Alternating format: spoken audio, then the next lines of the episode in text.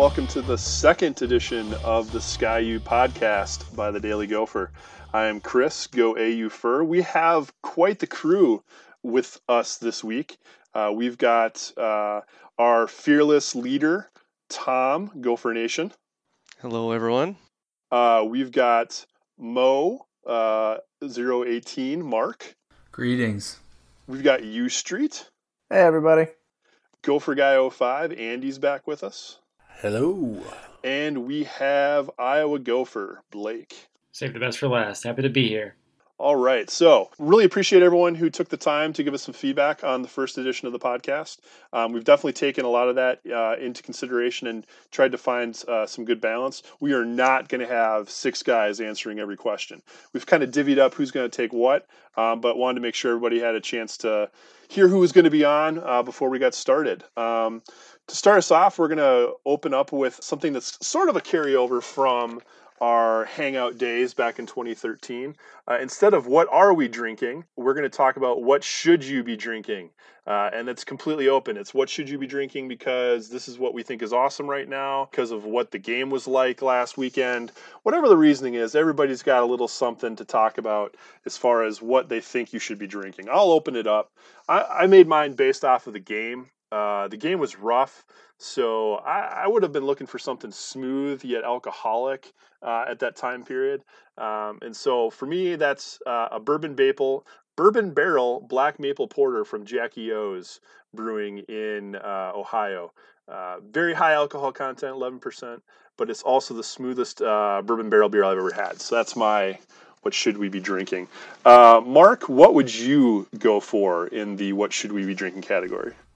So uh, this is going to be sacrilegious, especially around the these this blog, the uh, Gopher blog with a drinking problem. Uh, but uh, I like to uh, accompany my Gopher games with an ice cold Pepsi. Um, and that's about all I have to say about that. Yes, I would. I, I have to say the sacrilegious part is that it wasn't Coke, um, but that's just me personally. I'm not a Pepsi guy. Understood. Wait, but what are you mixing with the Pepsi? Uh, ice. Oh, oh, okay. Wait, is it chips or cubes? Um, this is important. What? I'll kick you off if you have the wrong answer. Uh, this is tough. Uh, it's the uh, I go and I get a bucket from the nearest uh, gas station of the uh, the really small cubes, the high quality ones wow, I didn't even, I, that wasn't an answer I thought could be given to that question. You are now, um, I think you may have gotten lifetime podcast privileges with that answer.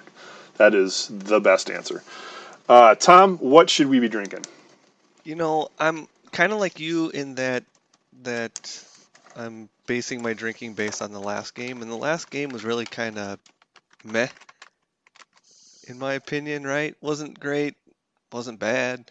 So, you know, we should be drinking some sort of middle of the road bourbon, a quality bourbon that's in the $25 range, like a Evan Williams single barrel or a 1792. Solid, you can drink it. It's a winner, but it's, you know, it's not going to blow your socks off. Good stuff. Alex, what should we be drinking? I, like you, Chris, thought we should consider how we were drinking based on the game First game of the season was wildly overwhelming, but I have every confidence that the season's going to get better. If I think about that like a night of drinking, that is your pretty classic $2 PBR. And with that, back to you to discuss the game on Saturday. Okay, the Buffalo game. It was uh, it was a thing that happened. I don't think it was what everybody wanted to see, um, but it is certainly um, much better that it came out as a as a win than you know the other option. Um, just kind of recapping thoughts uh, from what you saw and, and how you think things went. We'll start off with uh, Tom. How did you think? How did you think things went, or what were your big takeaways from the game on or Thursday? Yeah, I kind of was saying so with the drinking, right? It was just it was just underwhelming, right? But but we really should focus on the fact that it was a win, right? I mean, it was it was a pretty vanilla playbook. Um, we were 24 point favorites and, and won by 10. Um, but it, it just wasn't, it, it didn't, it's not going to inspire people. So a lot of your fringe Gopher fans that were starting to kind of hear all the the Fleck hype and stuff, and then they see, oh, well, then we go and beat Buffalo by 10, right? But like I was saying in the Monday perspective, right? It's it's a process, and it's a process to build what Fleck is here to build. And he didn't come here to build upon what was already built. He came here to build his own thing, and so it's a process. And it, it really doesn't matter. We should, you know, I'm happy that it's a win. And I think uh, you know, I predicted seven and five, and we're still right about there. I think we'll see things improve.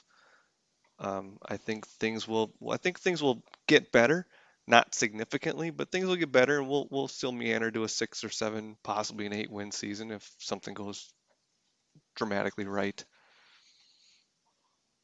All right, Mark, what were your big takeaways from the game? Um, so some might call it a cop out, but we have to keep in mind this is the first game of the season and weird things happen to teams across college football in the first game of the season. This is both good and bad. Uh, and I think maybe that's why we kind of saw the muddling that we saw from the Gophers. You know, Buffalo was a terrible team last year. We we still Buffalo's an unknown quantity going forward, so we don't know if they'll end up you know two and ten or six and six. And this was just kind of a blag game that you know, against a six and six MAC team that sorry we didn't run up the score by 30 or whatever folks were hoping to see, but could just be getting used to the system. You know, uh, some folks were getting their first true game time under the lights. Overall, I, I wasn't too worried one way or the other because for as close as the score was, I never felt like Buffalo was ever going to win the game. Uh, that could just be a feeling thing and no statistical basis. But if you take away that one perfect pass that their quarterback threw, uh, our defense was, you know, nails. Uh, the offense, yes, needs some work. The offensive line was a little shaky, but I don't foresee that being the major issue going forward. I think it's as Tom was mentioning, it's it's the process, and I think it's fine that they won and they won ugly in the first game. It's better than losing, and that's what I'll I'll stick with. Street, what were your big takeaways? I'll go in a little bit different direction. I would say to be a bit more pessimistic. In week one, we saw that the offensive line that we thought was going to be an issue is going to be an issue, and it's going to be one all season. There are a lot of reasons for that. It's very young, got a lot of new players, it's not that talented, but I saw a lot of technique issues, and I saw a complete lack of getting push, especially on inside zones, which I think Flex said today they ran 31 times. We're continuing to be in this world in which we have these all star running backs who are having to beat a tackler two yards in the backfield on a regular basis. And while it is true it's only game one, that's something that I think is concerning for games two and games three. And I think that's something to pay attention to. It also made it a little bit difficult for us to evaluate how our quarterbacks actually were because the offense it wasn't able to do what we really wanted to do run the ball successfully set up rpos and play action passes chris do you think based on this first week and going forward uh, that the qb play is going to get better uh, how do you think that's going to change uh, as we as we see in this game in buffalo and then moving to oregon state you know, I felt like I kind of answered uh, a similar type of question from the building the dam uh, folks when they when I did my Q and A with them, and the answer is I really it's so hard to tell. Like I know what I want to happen, and what I want to happen just feels so distinctly removed from what I think might actually happen. I, am confident that the coaches want to expand what the quarterbacks are doing for this next game, but I have absolutely no idea how that's going to work out or if it's going to work out. Um, and so that's one of the big things for me is just kind of looking to see as we start being a little less vanilla, you know, which quarterback steps forward and really kind of establishes himself with the the more um, robust elements of the offense, the the run pass option, um, just you know the short passing game, whatever it is that the coaches are adding in. Who's doing the better job of getting there?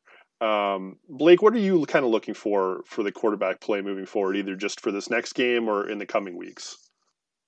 I to be honest with you, after that first game, I just I don't see unless one of them makes a, a huge leap in terms of performance this Saturday. I just don't see one emerging until at least Big Ten play. I mean, just looking at that at that game alone. Um, the thing that stood out to me after the fact, I mean, during the game, you know, we all talked offline that Rhoda seemed like he had a better control of the offense, but just looking back and kind of breaking down those drives, the offense seemed to run a lot smoother when Croft was in there, especially in the running game. I think um, when you broke it down, the offense averaged like four point some carries or yards per carry when Croft was under center, and when Rhoda was under center, was something like um, 2.78. So that's, I mean, that's a full yards difference. So I just think Croft is, you know, he's the younger quarterback. He's the more dynamic quarterback. He just gives that offense, that run pass option offense, a little different look. Um, so obviously, want to see him take control, but it's just, and it's like you said, it's hard to gauge that first performance just from how vanilla it was. Um, so this Saturday, I'm kind of hoping that Fleck and Ciarrocca kind of open up the offense a little bit more. We can see him, um, you know, throw, throw the ball down the field a little bit more. Even on you know Rhoda's touchdown pass, it was mostly yards after catch, which thank God we finally see after how many years of just uh, dinking and dunking. But um, I, I, just really don't know what to expect after that first game. I was kind of hoping for more, but um, they didn't ask him to do a whole lot, so I was just looking for that that next step forward. Tom, was there something? I know this was a topic that you were very interested in getting into. What what do you what are your thoughts on the QB play after game one and moving forward into the the other games coming up? Well, going off um, a little bit of what Blake was saying, how I think the offense he he was saying that the yards accumulated yards per play under Croft was better than under Fleck, and I I'm sorry Fleck um, than under Rhoda. But I also think just looking at the total drives, right? A lot of us look back and be like, well, it seemed like Rhoda had a better game, but he played a lot more, well, a handful of more series. Um, and when you look at the number of series played versus how many drives were actually like scoreable drives, which is a term I just made up. But Croft, I believe, so I think there were 14 drives in the game, and two of them ended at halves, so that leaves 12 left, right?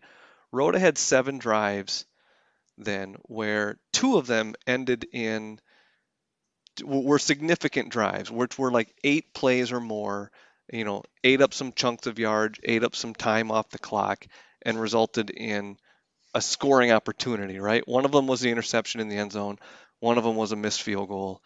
Um, and that doesn't include his touchdown, which I feel like we need to call out, of course, because it was a touchdown on a big play, but that was also kind of a, a big play with, with, with a lot of yards after the catch. Croft, on the other hand, had five drives, and three of them were significant drives. One was a touchdown that was in the Shannon Brooks touchdown. One was a field goal at the end of the game to essentially ice the game, and then one in the middle there was a was a missed field goal, right? So I just feel like the offense moved better and added a different dimension when Croft was in there, and I think they were both about the same throwing the ball. Um, but I feel like the offense just moved better with Croft in there. And I don't know when, but I think he'll be the guy that eventually takes it over. Alex, I think that's probably a sentiment that a lot of people share. It certainly seems to be the sentiment in the comments that people think Croft has a different dimension. I, you know, you can hear all of us kind of getting into it. Um, from your perspective, since you're kind of the the, the seminar guy uh, on staff, um, do you see that as being true? Do you really believe that Croft offers a different dimension if they as they start to expand the playbook, or when you're looking ahead at the QB play, do you really think it's going to come down simply to execution, um, solely based off of uh, who's just more consistent? I certainly think Croft adds a bit of a different dimension in that he's a better runner than Connor Rhoda is. It seemed from the first game, we touched on a little bit in the blog and the comments shout out to commenters who we discussed this with, that Rhoda basically always gave in a way that was either planned or he was missing a read. And I'm inclined to think it wasn't the second one of those, in part because I don't think he would have continued to play if he was consistently missing a read on the most basic play in their playbook. Where I do think Croft gives you an advantage is that he is a threat to pull the ball down and run, and he's more or less an equivalent passer. In this offense, I think if you've got two people who are roughly equivalent in skill level and one of them is younger, you should play the younger one more. What I do think in the quarterback question, though, is there is a lot of stuff that we don't see, i.e., the stuff that's going on in practice. And I think that's where this is actually happening. It's not so much what we saw in the game, but what they're seeing on Tuesday and Wednesday and Thursday. And as a result, I think they're going to row the boat for at least two more games with Connor Rhoda. And then after non conference, I think we're going to decide. Moving along, Oregon State has had a rough start to their season. Uh, they got shellacked by Colorado State in a game that wasn't supposed to be played until um, later in September. And then I guess sometime over the summer, I didn't even realize this happened until they were playing, but sometime over the summer, they agreed to move it so that uh, Colorado State could open against an actual opponent um, since it was the first game eh, or became the first game in their brand new stadium on campus stadium. Um, and after getting uh, spanked by Colorado State, they went out and played um, FCS Portland State, the Portland State Vikings. Don't ask me how they got that nickname. I think it makes no sense. Um, and then they barely hung on to win by a field goal. So, you know, a lot of issues there. Um, Blake, when you're looking ahead to Oregon State, what has you excited as far as um, the Gophers' chances? I mean, there's a there's a couple matchups I'll be watching. Um, in particular, Oregon State's rush defense isn't particularly good. I mean, they played an FCS program last Saturday and allowed 291 rushing yards. So I'd say if there's a cure for the Gophers' wo- rushing woes, it's hopefully the Oregon State defensive front.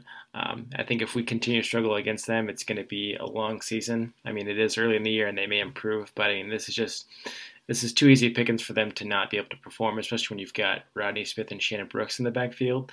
Um, something else I'm going to be watching is um, one thing we didn't mention was I thought the secondary played pretty well against Buffalo. I mean, other than that one drive where the, the touchdown drive, and rewatching that later, I mean, those are two NFL passes from Tyree Jackson. I mean, you had Kiondre Thomas on the 50 yarder and then Antonio Shenault in the end zone. And I mean, if Shenault had looked back, he probably could have intercepted that. But um, those were less egregious looking back than they were during the game when I was just kind of pulling my hair out. But I thought the secondary bounced back really well and really shut them down the second half. So they'll be facing um, an Idaho transfer quarterback at, at Oregon State. He's actually there.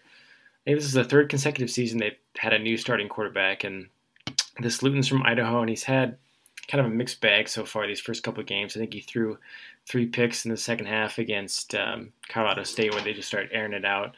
Um, once the Rams just started loading up on points. So uh, they got they got a couple good receivers too. Jordan Villamin, he's a senior wide receiver, and they've got um, a pretty good tight end. So it'll be interesting to see how this secondary holds up against a decent to mediocre passing game. Because um, I think it, that that's going to be my biggest concern going into the season was how good that thin secondary is going to be. But um, I think this game will give us a better idea of what to expect there. And I'm really looking forward to seeing Emmit Carpenter maybe bounce back after that kind of a rough start last week. I really I was hoping to see more from him, but you know, it's kind of a weird game. So I think, and I think with how kind of junky the offenses look, they're going to need him to be able to put some points on the board for him. So look to see him bounce back this Saturday. But yeah, other than that, it's really yeah the sec- secondary against their quarterback, and hopefully we can get some rushing yards. But those are the things I'm looking forward to. Mark, uh, looking, what are you looking forward to or, or looking at when it comes to uh, the game this Saturday?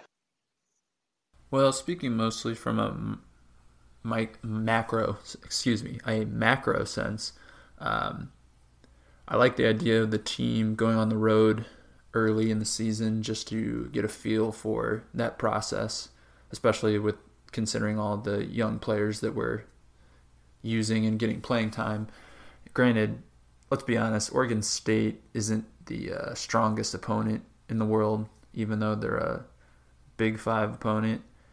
Um, it's safe to say that no one's really shaken in their shoes. Now, obviously, we can't really talk down about anyone, I just like the idea of us going on the road against a, a Pac 12 team uh, and just getting a sense for what this team, that this team being Minnesota, of course, is going to, how, how they're going to perform under the new coaching regime and just in general. Um, as Blake mentioned, I like the idea of uh, what is supposed to be our strength matching up against their weakness. And I just hope that we will maybe have a little bit more variety as it comes to running the ball. Um, and I think one of the running backs, I don't know which one, but I think one of them is going to have a have a good game but that's just the improvement in running is what I'll be really looking forward to against Oregon State. Alex, is there anything specific that you're looking forward to? Um, looking at schematically, um, do you have any guesses as to what might get added in uh, to complement the inside zone that we saw so much of uh, on Thursday? I suspect we'll see an outside zone at least once or twice. I'm looking for technique improvements on the offensive line. I think the nice bit about week one, as everyone mentioned previously, is that it's week one. Stuff happens. This is the first game where I think it was kind of Rhoda saying it was the first game he got to cheer for the defense. I think it's also similarly if you're the offensive line, it was the first time you got to go against a team that was not on your team. And that hopefully will provide good film. It'll provide teachable moments. Hopefully, they will correct a few things. So, that I think is what I'm looking at. How does the offensive line perform? Because I think that'll probably set up everything else. I expect that if they can beat Oregon State running uh, some sort of quick out, the inside zone, the outside zone, and some kind of post route. So the only play that they've really added from week one to week two is an outside zone. That that's what they're going to do. Do you think the reason that they're staying vanilla is solely because they want to see well a because they have it kind of scripted like in general they have a plan for how they want to expand their playbook b because they really want to see execution on the simple things before they add in more difficulty or uh, c um, that they just don't want to put stuff on film is it a combination of those or do you think there's one driving factor that's led to the vanilla playbook after week one I'm sure that they don't want to put something on film if they don't have to, like all coaches. But it doesn't seem that Fleck and Ciarrocca brought an offense that is substantially different than the one that Western Michigan ran. Consequently, most of their film already exists. You just have to go look at Western Michigan cutups. I really believe that they want to get their base plays executed at a high level before they move other things in as you've said frequently on the blog, as Tom mentioned in this podcast, it's year one, and Fleck is going to do things his way. And I think that probably starts from an actual schematic and execution standpoint, saying we are really going to run the following four plays well. And when we can run those really well, we're going to move on to something else. But until we can run those four plays well, if I don't need to run 20 plays to beat you, I'm going to work those four plays in game. That's my guess, Chris. Yeah, I think that I think that makes a lot of sense. Something that um, I think Mark had said. For me, this is just an interesting game. I'm not afraid of Oregon State. I don't mean that to be disrespectful, and I don't mean it to sound like I think Minnesota is a shoe in to win this game because I think Minnesota is absolutely positively not a shoe in. I think they could completely lose this game in any number of ways. But for whatever reason, you know, I'm just I'm just not afraid of Oregon State. I think Minnesota is perfectly capable of beating them, even if they're not playing their best game. Um, we'll just have to see if that holds true. Um, real quickly, the air quality. We've talked about the fires briefly, uh, and, and um, sounds like Oregon State, you know, practiced outside uh, today, which makes no sense to me given what I was reading about the air quality. But uh, do you, real quick, does anybody think that the Pac 12 or Oregon State has anything resembling a plan uh, for air quality? If, if, if the air quality is terrible on Saturday, do they have any idea what to do? Because I don't, they can't really cancel the game, can they? I will jump in and say, merely given how Pac 12 refs work, that whatever they have planned will not be executed and whatever is the worst possible decision if something actually terrible is occurring will happen i, I would have to think at best it's going to be a change of venue i just i mean a postponement i don't know i mean when would it be? I mean when would that game be? So and I, I to be honest i don't know what the options for change of venue would be, would be either. So yeah i don't know. I really i hope they do but yeah with considering the pac 12's reputation i have my doubts. Yeah I, I think we have to go fingers crossed that the the weather is cooperative and it, the breezes change and it rains because I can't. I mean, I can't imagine. It'll have to be some version of of the Wisconsin kneel down, only in uh, game delay form for air quality issues. Or worst of all, they'd make them play in terrible air quality, and then all of our players have bronchitis for the rest of the year, which would be fantastic.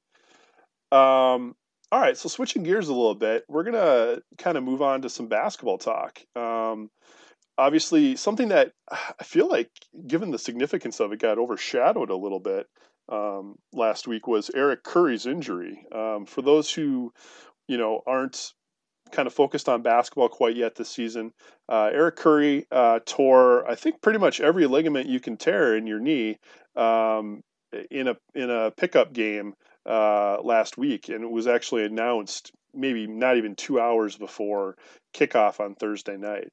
Um, clearly, I think that's going to have a major impact on the team this season.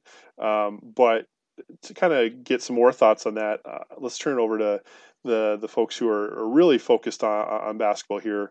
Mark, Tom, and Street. Mark, wh- wh- what's your takeaway from the Eric Curry injury? How um, serious do you think that is for the Gophers' hopes of, you know, I would say, you know, let's just say making a decent run in the NCAA tournament? Uh, I hate to use hyperbole, especially in a negative sense, because I'm kind of the uh, the staff's eternal optimist. But when I heard the news, it was just like a punch in the gut because, a, I think Eric Curry is a fantastic player and he's super fun to watch, and he's also, you know, this young man who's had a season basically taken away from him. Now, granted, he was fortunate that it was early in his career, and hopefully his rehab goes well and he can get back to having a successful college and possibly professional career somewhere. But as far as it relates to our season, he was going to be a very important piece for us. He has fantastic athleticism. He was definitely developing a outside shot for his size, which would have been great for mismatches on the perimeter. Uh, I don't know what his training regiment looked like in the off season, but I was certainly hoping that he was shooting hundreds of threes a, a day to get ready for that pick and pop with one of our guards, super quick guards. But I just think it hurts our depth, and now we're going to have to rely on two guys for different reasons who may not be ready to fill those minutes fully, and uh, Michael Hurt and um, Fitz, uh, Dante Fitzgerald. Fitzgerald coming off of multiple knee injuries and hurt uh, coming off a of freshman year where he seemed overmatched at times. While I still like our team's chances to compete at a high level and definitely uh, cause some noise in the Big Ten, um, losing a player of Curry's caliber is, is definitely a blow. Uh, I don't know if there'll be season long implications that I can really project out right now, but it's it's definitely disappointing from a, a basketball first guy like myself, and I'm sure uh, Tom shares some of those feelings as well. Yeah, I think you've you've hit on a lot of it.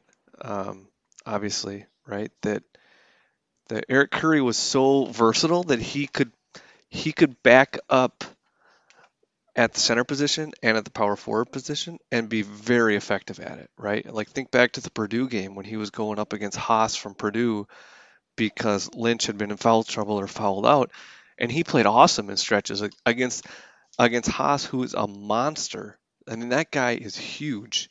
He's like Dolph Lundgren with some basketball skills. Um, but but now this this as you were just talking, actually, it just kind of hit me that this now puts, especially our front court, in a position where if somebody else gets injured, we're in real trouble, right? And it puts us back to kind of what happened at the end of the season this year when Springs goes down, right? Like everything was hunky dory when Springs was still there. And Springs was important, but he wasn't necessarily the linchpin. It was just the fact that all of those minutes that he took up now had nobody else to go to. So now all these minutes that that Curry was going to play, whether it was just his regular minutes and then the additional minutes he plays when people get in foul trouble, because let's face it, Reggie Lynch gets in foul trouble. Well, now those are falling to Fitzgerald, who I think is going to be okay at the power forward position. Curry, I'm sorry, not Curry, um, Hurt, like you mentioned, but also now we're relying on Konate again a little bit more. Um, and those things are not comforting to me. And now if somebody else gets injured, well now is starting or Fitzgerald is starting, and and that just it, it hurts your depth a lot. So if everything goes well, if everybody stays healthy, we should still be okay. I mean, our back court's going to be a lot better, but now our front court is so much thinner.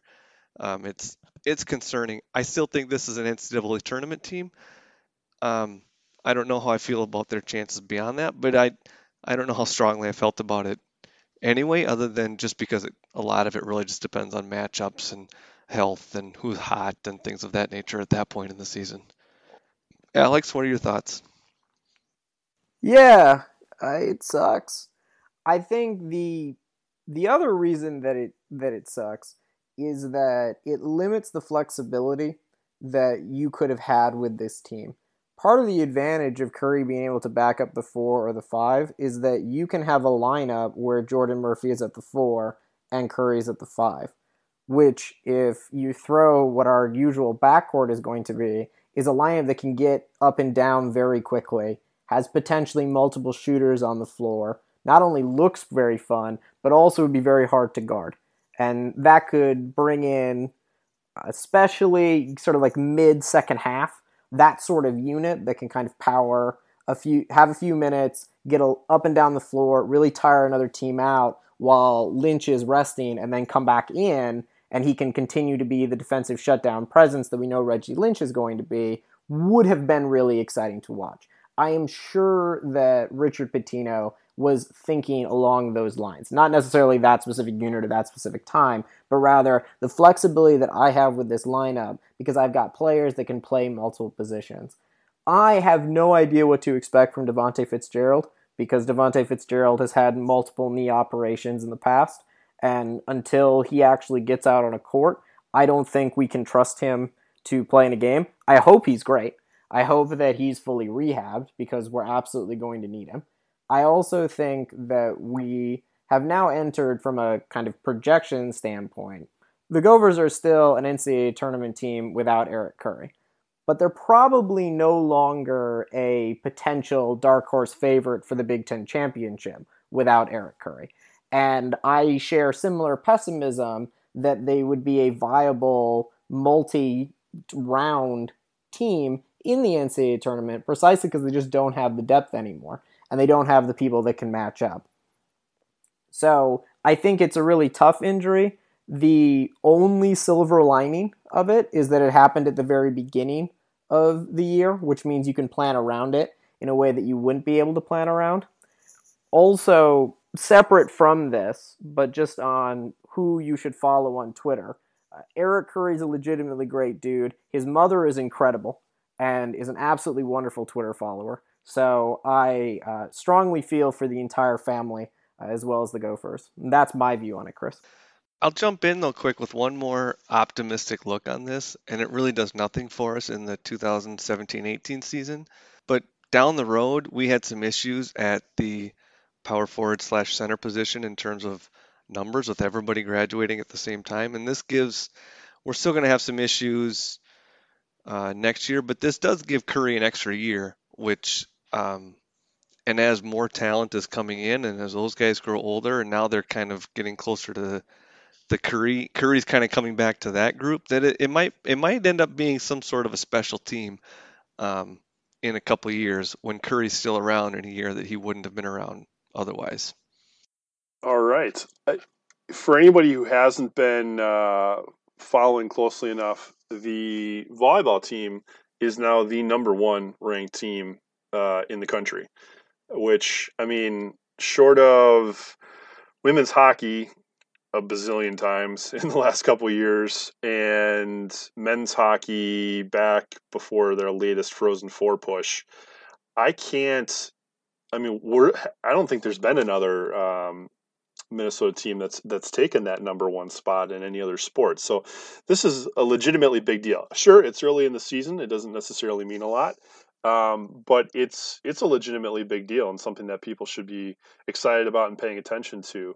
Uh, Andy, uh, what are your thoughts after you know Minnesota put together another uh, three match sweep over over the weekend?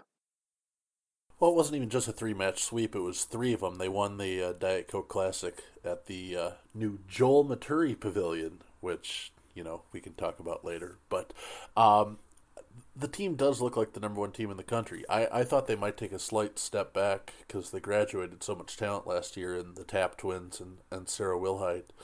Uh, but their younger players have really stepped up big. Um, uh, uh, Alexis Hart, who is a sophomore this year, has been just amazing on the front lines. Uh, Samantha Seliger Swenson, who's a junior, uh, she was a Big Ten Setter of the Year last year. She won Big Ten Setter of the Week last week. She legitimately uh, should be first team All American when the season's said and done. She's that good. They've really impressed, and uh, if they can hold this together, this is going to be a special team. The scary thing is, is they don't lose a ton of senior talent. They lose their libero, um, but they bring pretty much everybody back next year oh, by the way, the Final Four next year is at the Target Center. So 2019 is really, or 2018 is really the year where I think uh, the Gopher volleyball team is going to be trying to make that run and hopefully not even have to leave the state of Minnesota to win a national title. This weekend is when it's going to be uh, probably the more marquee matchup on their non-conference schedule. They have a, a four-team tournament down at uh, the University of Texas the American Campus Classic. Thursday sort of the throwaways. They play Denver and uh, UT Corpus Christi, in which should be relatively easy victories for them. But Friday night, they get to play number five Texas in their home gym, live on the Longhorn Network. If you were one of the eight people that have DirecTV and get that, or you should be able to scream it if you watch ESPN. Um, but check out this team. Uh, they are really impressive, and if they can beat Texas, I mean, go relatively undefeated into the Big Ten schedule, which we all know, or if you pay attention to Big Ten volleyball, you know the Big Ten is by far the Big Ten, uh, the best uh, conference in NCAA volleyball between Minnesota, Wisconsin, Penn State, Michigan State. Uh, that's four top team, four top ten teams already. So they are uh, getting ready for a loaded conference schedule, but things are definitely looking positive here early in the year. So, kind of also, this has been a really big week for hockey news too. Especially if you if you stretch back into last week, Andy, can you help help us understand why are we signing verbals or taking verbal commitments from thirteen year olds? Uh, that's a very good question. One that I really can't answer. I, I think Scott Bell, who's the new assistant coach, former Gopher great, uh, was scout for the Pittsburgh Penguins the last few years. Uh, took over the second assistant spot after Grant Potulny now took the uh, head coaching job at Northern Michigan. He's really got connections in with the youth programs in the state of Minnesota. So I think that's one of the main reasons why you're seeing the Gophers all of a sudden here in the last week getting three or four Minnesota based kids. Um, he's really, you know, I think come on and taken the reins in that recruiting. Uh, so the two people you're talking about are the uh, the Lucius brothers, Cruz and Chaz Lucius. Well, as you said, Cruz, I believe, is currently 14 and Chaz is 13. And yet they've accepted supposedly verbal offers from the University of Minnesota to play hockey they would be the two youngest players who ever accepted a verbal for the Gophers. Um, they they're they're great talents for their age. The, the, the trick is, and Nate Wells had a really good article on this um, at Gopher State on Twitter. You can look them up. When you get players that are recruited this young, do they live up to their potential by the time they finally become able? Uh, you know, we're not going to see either one of the Lucius brothers playing in a Gopher uniform till 2022 at the earliest. So uh, yeah, you wonder why we're recruiting them so early, but you know, it's it's the way. Just like you see college football players and college basketball players accepting scholarships younger and younger, it's the way it's going, and it it's it's kind of stupid, but uh, it's just the way the the system is starting to work nowadays. Uh, what else is what else has caught your eye as the big things for um, Gopher hockey fans to be paying attention to uh, over this last week? Because I know the Lucius brothers are definitely not the only piece. No, no, we've picked up uh, some other great recruits. Uh, just earlier this evening, the Gophers got a verbal from, uh, sorry, I had his name here, Jake uh, Jake Versini, who was the Bantam. So you're looking at 10th and 11th grade players. He was the Bantam Player of the Year in the state of Minnesota last year. Um, he he verbaled he's from the Buffalo area, so he'll be looking to be on the Gopher roster probably 2019 or so. Uh, but another really good forward. They're they're really hitting Minnesota hard. You know, for all the people out there who were concerned that the Gophers were recruiting people from all over, and oh god, we even got Canadians now. Uh, Minnesota's really hit the Minnesota recruiting scene hard in the last few weeks here since Bell has come in to, to coach, and uh, they definitely um, are looking back to being the quote unquote pride on ice uh, for the state of Minnesota here in a few years. Um, but speaking of which, another Minnesotan, uh, it came out yesterday or earlier today officially that uh, Connor Hurley, who is from Edina, um, transferred in uh, from Notre Dame to the Gophers. He has to sit out this year, uh, but he should be able to uh, play for the Gophers next season and have one year of eligibility remaining. So I'll send it back to you, Chris, and you can take some other quick questions. All right. Um, so that's kind of this is something we're going to try. We did it last week. Um, we're going to try to make it how we end um, our our podcasts. Um, we're just going to do kind of a quick round robin of questions, simple, uh, simple yes no questions, or or questions with fairly straightforward answers. Uh, see if uh, everybody get some some banter to end our, our show. Sorry, I'm, I'm laughing here. Uh, you may have heard that was one of our illustrious bloggers. Their child was displeased and and he had to drop um, drop off. Um, taking a look at our quick questions, uh, running across the group here. Who has the better game on Saturday, uh, Demery Croft or Connor Rhoda? We'll start with Blake. I'm gonna go with the controversial choice here. Um, Mitch Leidner, I think he's he's a three-year starter. Just got dropped by the Vikings. I think he's going to have a great game on Saturday.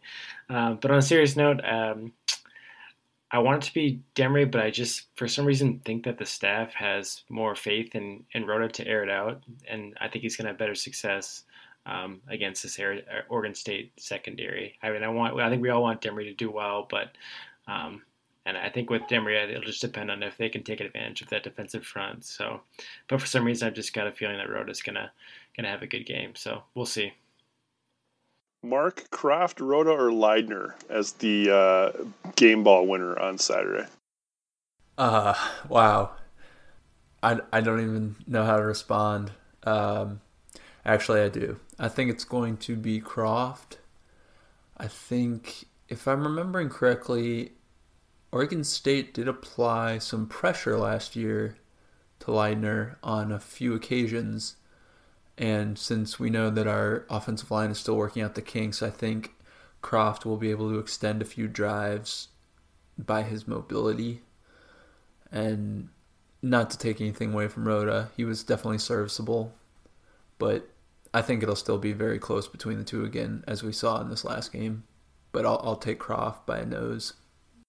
All right. I'm skipping Tom because we don't need to hear conversations about uh, Adam Weber as a quarterback coach um, for Jedd Fisch over at UCLA. Yes, they made that amazing comeback. No, we don't need to talk about it. Um, Alex, who you got, Demery or Rhoda? Croft will have a better game because he'll have more of the playbook. I think Rhoda will do just fine, but I think Croft will have a better game. Also, can I interject can I interject here real quick? There's something I, I want to get off my chest. Um, the last over the Saturday game against Buffalo, um, uh, the Twitter account for the Daily Gopher tweeted out "rode a boat," and then immediately after that, wrote a threw an interception. I just like to say that was pure pressure tweet by by Tom, and I think I told him I warned him it was a jinx. So you jinxed us, Blake. It's not Rhoda's fault. It's Tom's. I just want to get that off my chest. We may proceed. Hard to find good interns, isn't it? well, you know, I think we got it. We have to. I mean, let's be fair. Our Twitter game during games for the last couple years has been weak. It has been extremely weak. And while I didn't stare at our account to make sure that Blake wasn't, you know, out there getting us all of our press passes revoked, what I did see involves some quality GIF work and I, I'm, you know, for anyone who's not uh, already uh, paying attention, please at the Daily Gopher. Blake will be uh, taking over game day tweeting duties, uh, and you can look forward to a more elite, uh, a more elite account uh, during the games as he changes our best. Because frankly, Tom and I and Andy and I, we're, we're we're typically the primary ones working that account, and during games, that's just not our thing. We kind of watch the games. Um, but Blake is the millennial and has the ability to multitask, uh, while the rest of us old farts can only, you know, watch and drink or drink and tweet. Uh, you put all three together, or in Tom's case, he's got Sid, you know, chattering off to the left somewhere. Uh, you know, things get troublesome. So keep keep an eye on the Daily Gopher Twitter account during the games. You're going to see um, much stronger, much stronger tweet game coming out. Um, all right, Blake, do we have a 100 yard rusher? And I should clarify, I'm asking for a single 100 yard rusher because I got all ambitious with this question last week and then Jack happened. So, do we have a single 100 yard rusher this week? Yeah, gotta hope so. Because if not, we probably haven't had a good good game. But for some reason, I think Brooks is due. I think he'll have a 100 yard game. Um, ideally, like you'd like to see both him and Smith have one, but um, I think he breaks at least one long touchdown this game and gets over that century mark. So, fingers crossed.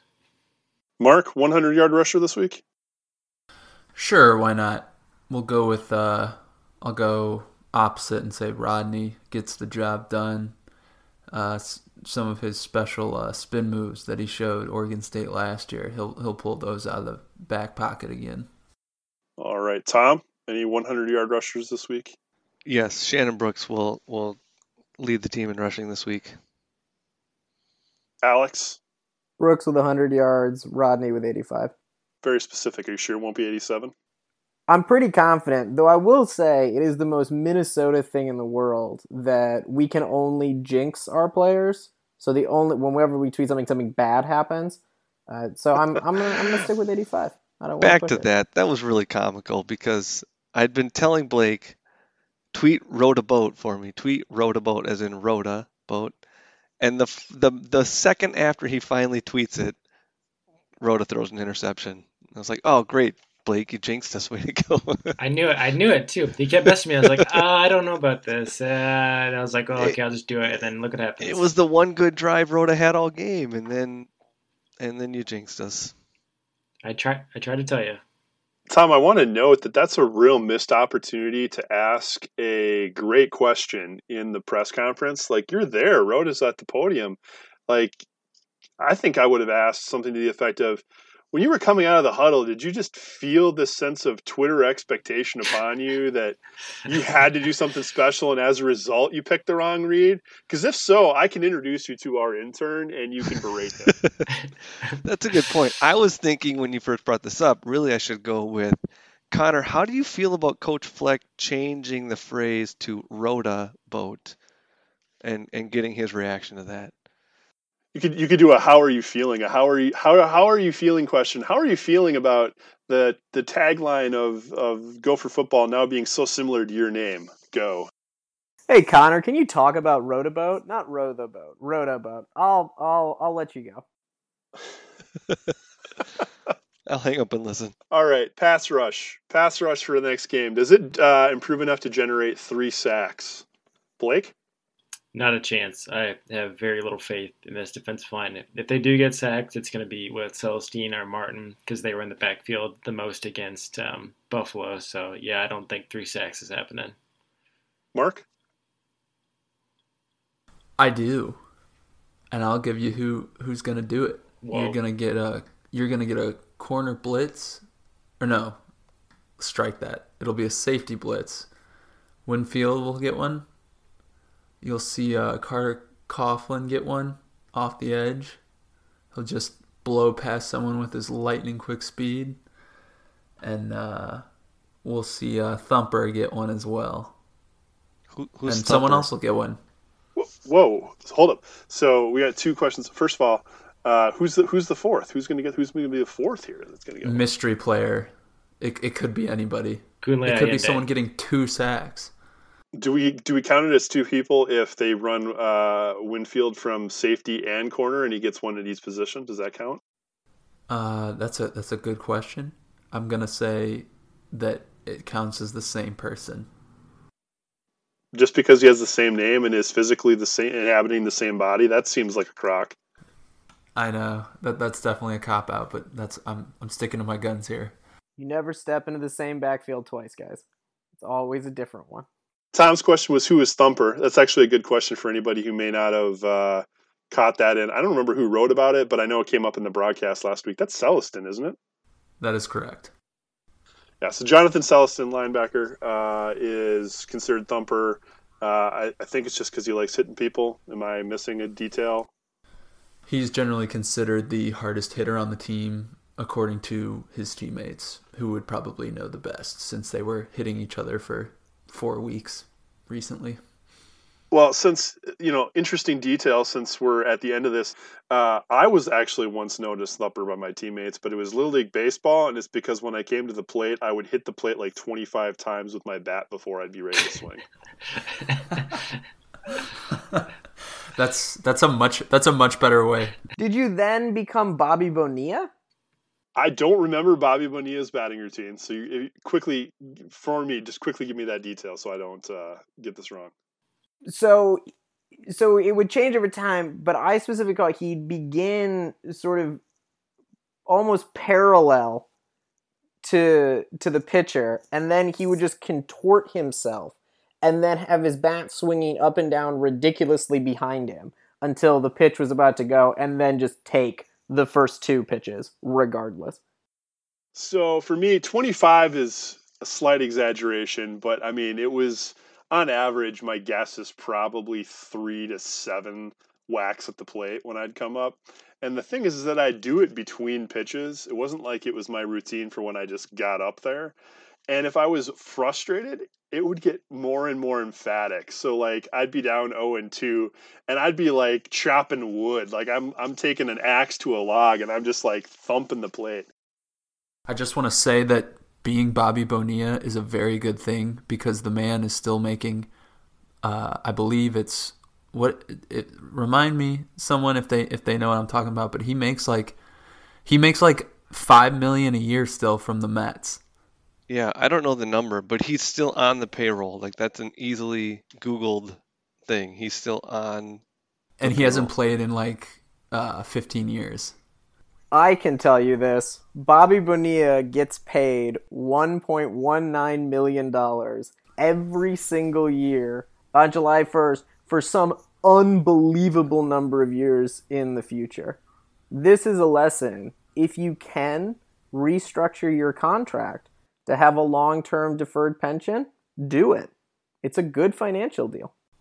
Also, uh, well, see, now you made it all sound smart. I was just going to make fun of the Mets for being dumb, but. I mean, the Mets gave their money to Bernie Madoff, so plenty of things there, too. Two, it's 2035. 2035. Wait, seriously? Yeah. All right, Bobby. Bobby, you have uh, your financial planning game is on point, my friend. Um, because that's actually ridiculously smart. um, which is worse, a game that kicks off at 9 p.m. Central or one that kicks off at 11 a.m.? And I'm going to answer first. The answer is 9 p.m. Central because I live in the Eastern time zone, which means it's 10 p.m. Eastern. And not only is that a stupid time for a game that you truly care about to kick off, uh, it also happens to fall on the weekend where uh, a buddy from New York City is coming into town and you haven't seen him in a year, and you know he's going to want to be out drinking.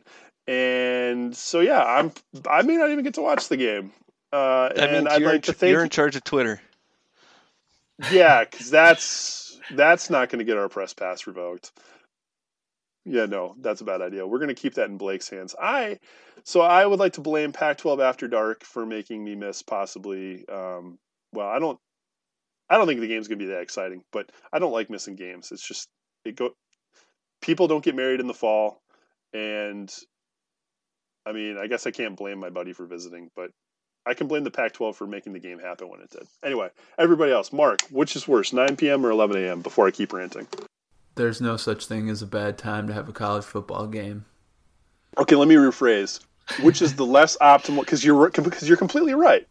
I, I, should clarify. I don't think 9 p.m. is a bad time for college football. I think it's a bad time for Gophers to play college football.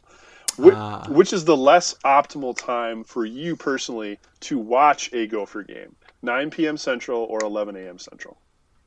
It really depends because in this case, the nine start time is fortuitous. I have a evening activity that will be ending at nine o'clock, uh, and if I had had maybe an eleven o'clock start, you know, now I can watch you know maybe four football games in a row. So I'll go with the uh, eleven o'clock being the less preferred. I'll jump in and say, I mean, to Chris's note about the friend coming in, you know, obviously friendships are bad. Um, I got three weddings this fall on Saturdays, all during Gopher games. So, um, listeners out there, don't make friends, especially ones that are uh, in their 20s, going to get married at some point. Um, but as far as the 11 a.m. to 9 p.m. goes, uh, 9 p.m. is definitely worse. 11 a, 11 a.m. I mean, if the Gophers lose, it's terrible game. Come 2:30, I've got the rest of my day ahead of me. I can, you know, recover from that. I, I, I stay up till 9 p.m. It's a bad game. It's like midnight, 1 a.m. And I'm just like, wow, that was terrible. So All right, Blake. So, given uh, the potentially suboptimal time, who you got on Saturday? as a homer in a toss-up game, you've got to go with the Gophers. I think some kind of 20 to 17, you know, 21-16 type of score. I don't think they're going to light up the scoreboard. I think we will, we will see an improved offensive product, um, but it won't be by leaps and bounds. So I see a low-scoring affair, and I think the Gophers come away with the win and take advantage of the the Beavers' um, weak rushing attack. Mark, how about you? Yeah, I'll go with the Gophers 20 to 10. Ugly game, but uh, I think we come out on top, similar to last year. Less less scoring than last year. Tom, how about you?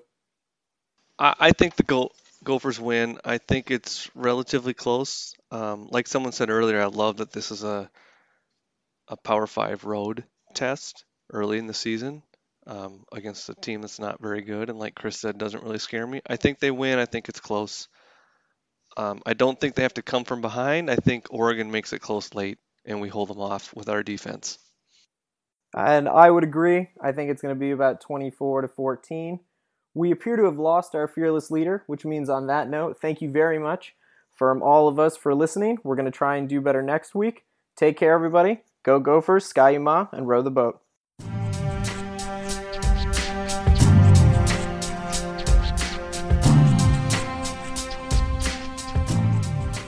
Go Gophers, row the boat.